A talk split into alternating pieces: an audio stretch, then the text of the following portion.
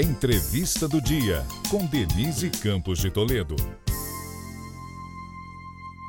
Vamos falar sobre o setor agropecuário, o governo Lula, além das articulações políticas no Congresso. Eu converso com Neri Geller, que é deputado federal pelo PP de Mato Grosso. Deputado, boa noite.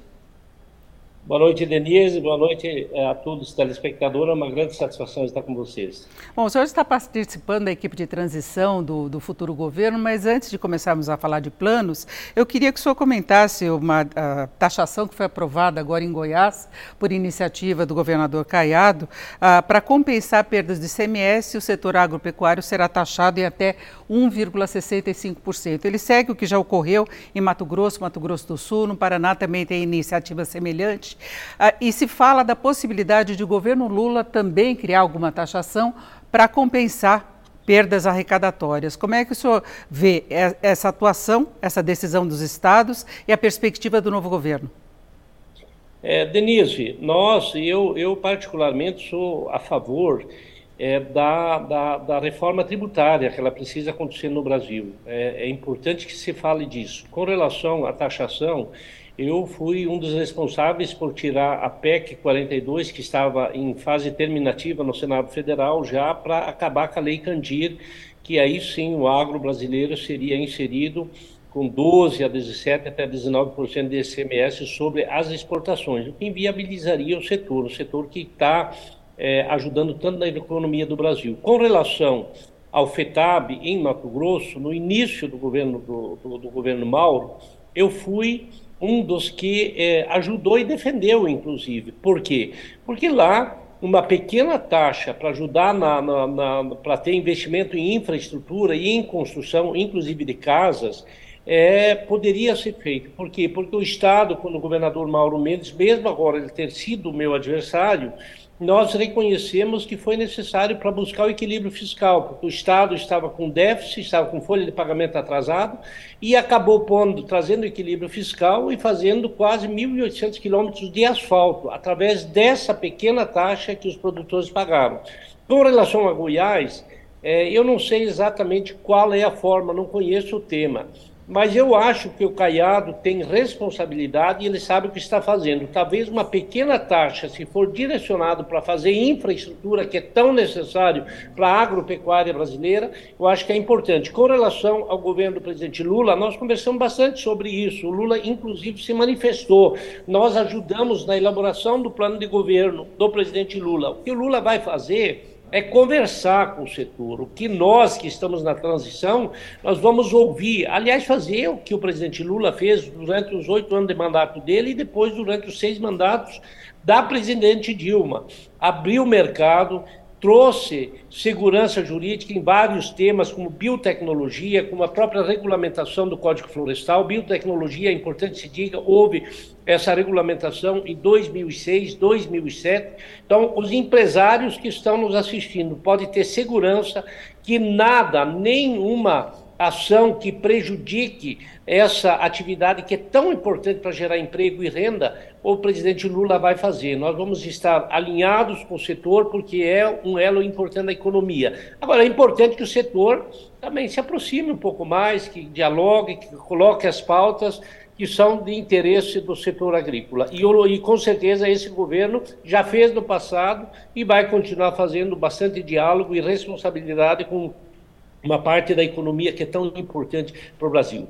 Agora, o senhor é ruralista, não é da região que onde se uh, registram as maiores manifestações contrárias à eleição de Lula, né, o questionamento. O senhor é do PP, que é um partido da base de apoio do, do presidente Bolsonaro. O senhor está na equipe de transição de Lula e pode, inclusive, participar se conseguir resolver problemas que levaram à sua cassação não é? Ah, o senhor gostaria de participar do governo Lula. Como é que fica essa ligação? O senhor tem sido muito criticado, assim como outros que apoiam o governo Lula, a, a, a própria Simone Tebet, que também é da área ruralista e da mesma região, não é? Como é que fica ah, essa tentativa de entendimento?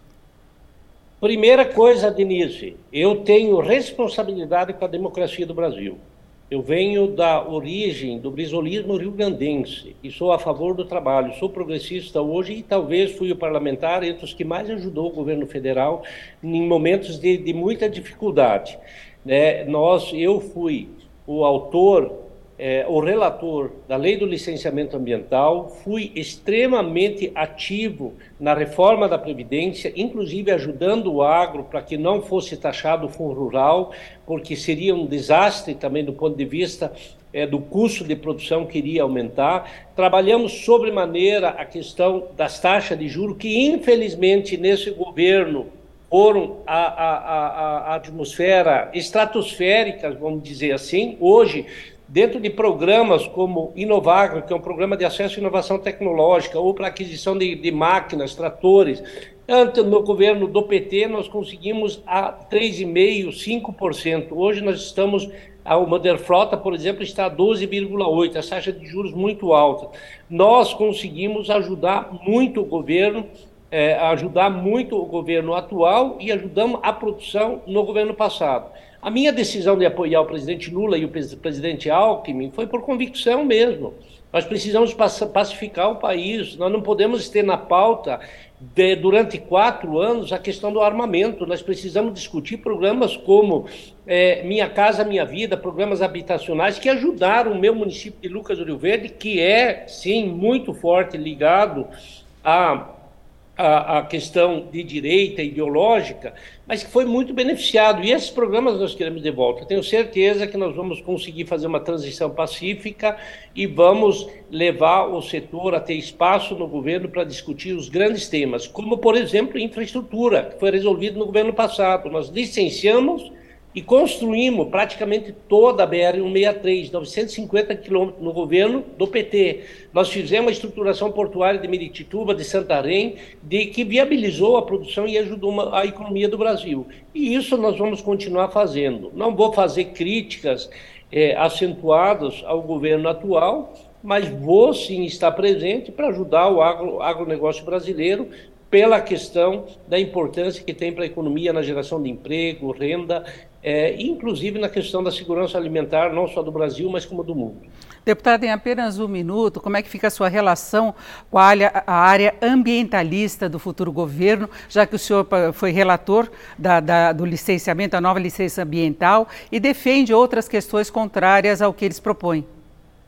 Não, não é contrária, não. O licenciamento ambiental, se vocês pegarem, quando foi para a pauta no, na, na, no, plenário da Câmara, nós tivemos muita gente da esquerda que votou conosco, porque ela é uma pauta que concilia, concilia é, desenvolvimento com sustentabilidade. Por exemplo, no relatório que eu confeccionei, quem comete crime ambiental tem o rigor da lei ampliado para quatro vezes. De um ano de prisão vai para quatro anos de prisão. Mas ele vai dar aos órgãos licenciadores autonomia para fazer a liberação então, esse debate aconteceu, nós conseguimos avançar, assim como nós avançamos também na pauta da lei do defensivo agrícola. Eu fui correlator. Tem que ter uma narrativa que seja justa. O relatório ele é importante, inclusive, para ajudar na preservação, porque ele regulamenta a questão dos biológicos. Então, são temas que precisam de convergência, de diálogo, de discussão, e eu acho que é isso que nós vamos conseguir fazer no próximo governo. É isso, nós ouvimos Neri Geller, que é deputado federal pelo PP de Mato Grosso, integrante da equipe de transição do governo Lula. Essa foi a entrevista do dia para o podcast do Jornal da Gazeta.